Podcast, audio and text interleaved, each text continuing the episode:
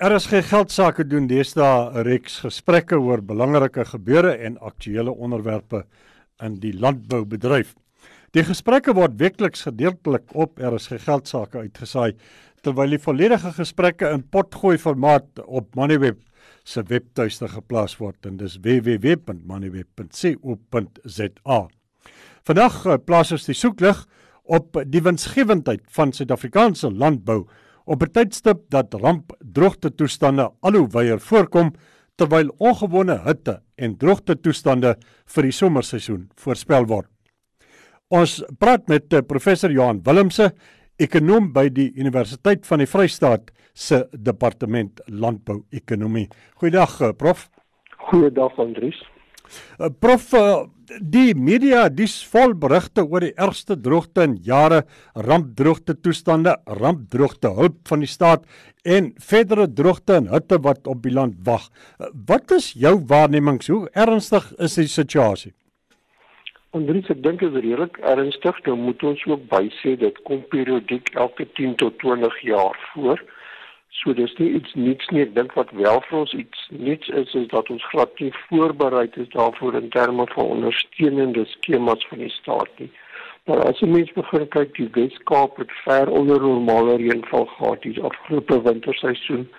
Die koringoes is omtrent 400 000 ton kleiner. KwaZulu-Natal is hier omwerk groot probleme in die suikerbedryf. Ons weidingsgebiede, die manne redelik probleme is nie meer veidings nie. En dan natuurlik in die somersaaistreke is ons stadig maar seker besig om uit plantyd uit te raak. So dit dit, dit is 'n redelike slegte situasie waarin ons sit. En natuurlik reën is die antwoord daarop en daaroor het ons absoluut geen beheer nie.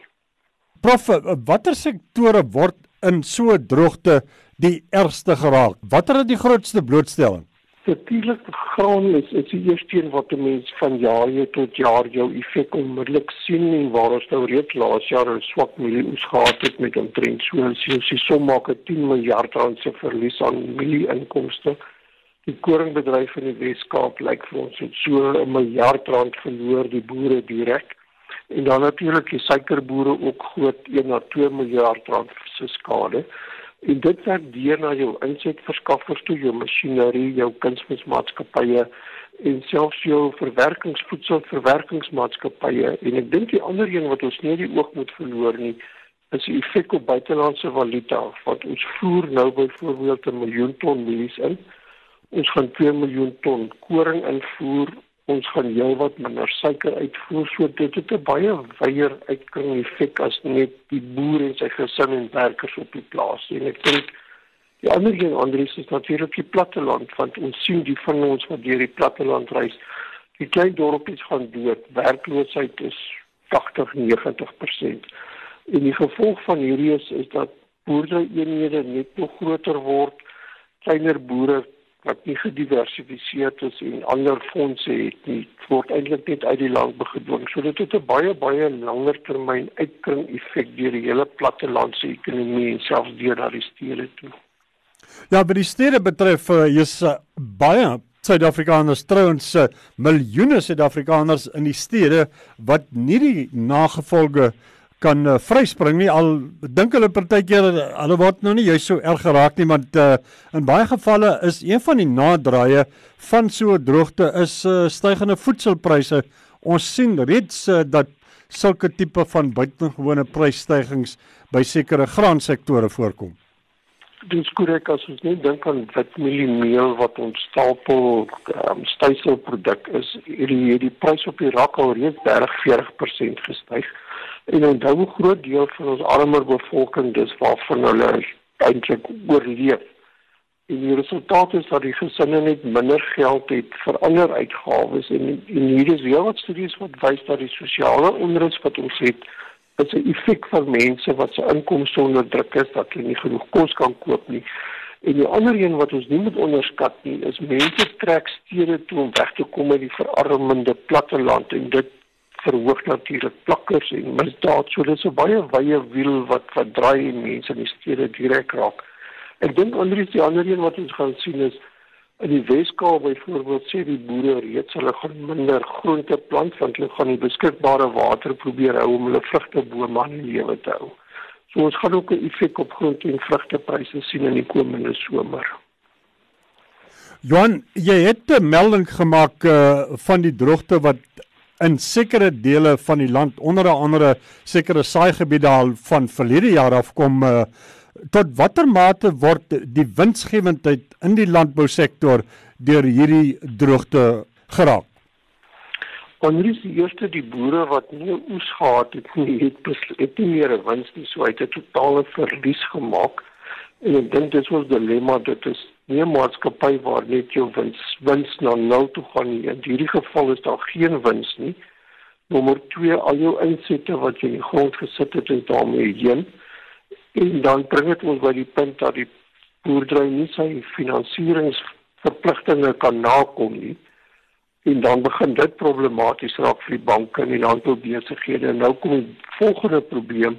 Al manier hoe hy kan aanhou in besigheid bly is dat hy nog kapitaal genoeg het om sy nuwe insette in te sit.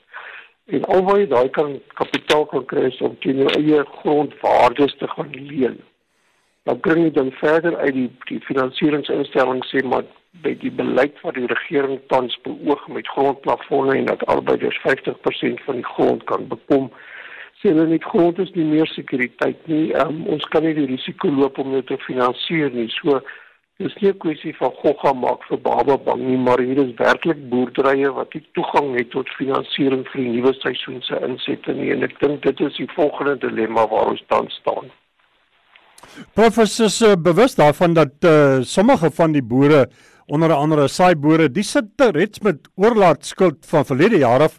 Hier's nog 'n rampdroogte op pad. Uh, waar pas finansiële instellings? Jy het vlugtig daarna verwys in die prentjie in die soeke na nie noodwendige oplossing nie, maar in die soeke na 'n manier om die landbousektor te help om finansiëel deur die moeilikheid te kom.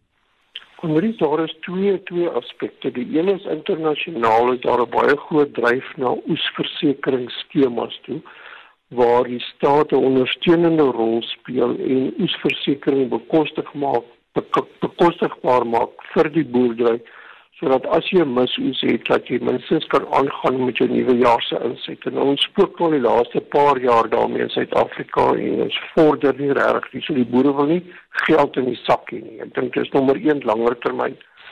Nommer 2 het ons in die vorige droogtes wel suksesvolle skemas gehad en dit het hoofsaaklik twee bene gehad. Die een was 'n sogenaamde oorlaat produksiekredietskema waar die staat net ondersteuning gegee het en gesê kom ons laat hierdie persoon toe om sy skuld oor te dra. Kom ons gee vir hom nuwe produksiekrediet om voort te gaan om te plant en indien daar na uitverkoping slegte skuld is sou die staat bereid wees om toe te tree. En dit het baie suksesvol gewees om boere produksie te hou en die nuwe seisoen na die droogte aan die gang te sit. Dit het ons nie op die oomblik. So dit is ek dink baie dringend waarna mense praat en oor vra vir ondersteuning. Die tweede een gaan oor voer. Ons het in die vorige vorige groot droogte tydperke voerlenings gehad waar 'n veeboer kon geld leen uit die skenkings gekry nie en hy kon 'n lening kry om die vervoerkoste te betaal om sy diere in die gang te hou. Met die idee dat jy minstens kernkuddes aan die gang hou en wanneer die reën weer kom dat jy dit moet terugbetaal. So dis nie 'n kwessie van geld uit die staatskas vat en in die boer se sak sit. Dit is doodgewoon ondersteuningsmaatreëls om te stit om voort te gaan met produksie tot ons almal se voordeel en daai skemas bestaan nie op die oomblik nie. Prof, eh, die hele land uh, praat uh, die afgelope paar maande opnuut weer oor uh, die kwessie van grondhervorming, landbouhervorming wat uh, moet plaasvind. Dis 'n duur storie. Uh, tot watter mate raak 'n droogte soos wat ons nou het wat dalk nog erger kan word tot watter mate word die hele transformasieproses in landbou deur so 'n finansiële terugslag geraak? Ons ek dink wat ons moet sê is en die nou droogte is beteken dit die boerdery het nie inkomste nie. Hy lei 'n direkte verlies en gewoonlik is dit jou eie kapitaal wat jy verloor wanneer 'n besigheid Dit bring ons by die tweede punt dat Die meeste van ons grondhervormingsprojekte behoort die grond steeds aan die staat. Die persoon wat op die grond is is net 'n uh, begunstigde, so hy het die grond as sekuriteit nie. Hy het baie keer ook nie eie kapitaal nie. En dis wat ons tans vind dat daardie boerderye net tot stilstand kom want daar is geen reserves en geen kapitaal om op te werk nie. Ek dink dis een van ons groot debatte in grondhervorming. As die nuwe begunstigde die eienaar word, kan hy minstens daardie gronde sekuriteit gebruik vir finansiering en daarmee dan voortgaan en as ons skemas het soos ons voorgesê het. Dit bestaan nie. So daardie boerderye kom net tot stilstand en ons vind daarom dat ons praat van 80-90% mislukking in grondhervorming. Die ander aksie wat ons deurgaan sien is dis die groot sterk finansiële boer met buitebeleggings wat deur so droogte nou kom. Die middelslag kleinber kommersiële boerderye trek ook baie swaar en baie van hulle verkoop uit of baie van hulle word deeltydse boere. So die droogte effek het, het 'n langer termyn struktuurverandering en op grondhervorming vir 'n persoon wat net op die grond bly is dit dramaties. Hy het geen reserves nie, hy het geen ondersteuning nie. Ehm um, die die mense is amper gedoen tot mislukking in hierdie omstandighede. So dit dit gaan baie baie wyd regtig. Prof eh, ter afsluiting dan wat se boodskap sou jy uitstuur aan Suid-Afrika en al die belangegroepe by die landbousektor om vir landbou te help om deur die droogte tyd te uh, te kom op die beste manier nie net uh, vir landbou nie maar ook uh, vir die land in die geheel. Want ek dink dit um, belangrik is ons moet stabiliteit in beleid kry want as daar onsekerheid is raak die finansiële is onseker. Ek dink dis die eerste groot een en, en ons is ongelukkig nie daar nie.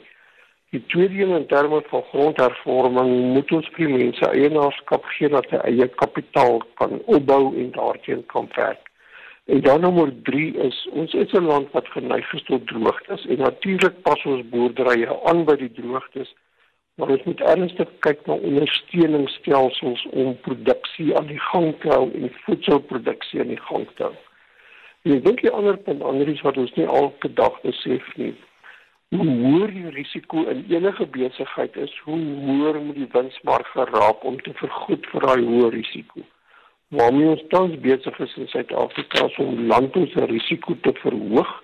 Maar gaan slegs ondernemers wees wat voortgaan daarmee indien hulle voldoende wins kan maak. En dit beteken dat gewoon duurder voedsel.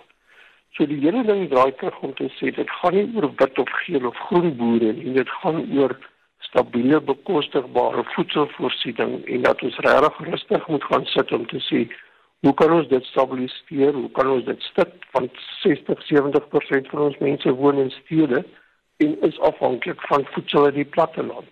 So ons moet 'n bietjie net terugsit en 'n paar ondersteuningsmeganismes in plek kry. En natuurlik water is skaars in Suid-Afrika en ons weet almal met die media berigte.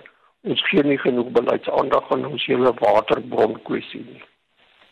Dit was uh, professor Johan Willemse ekonom by die Universiteit van die Vrystaat se departement landbou ekonomie.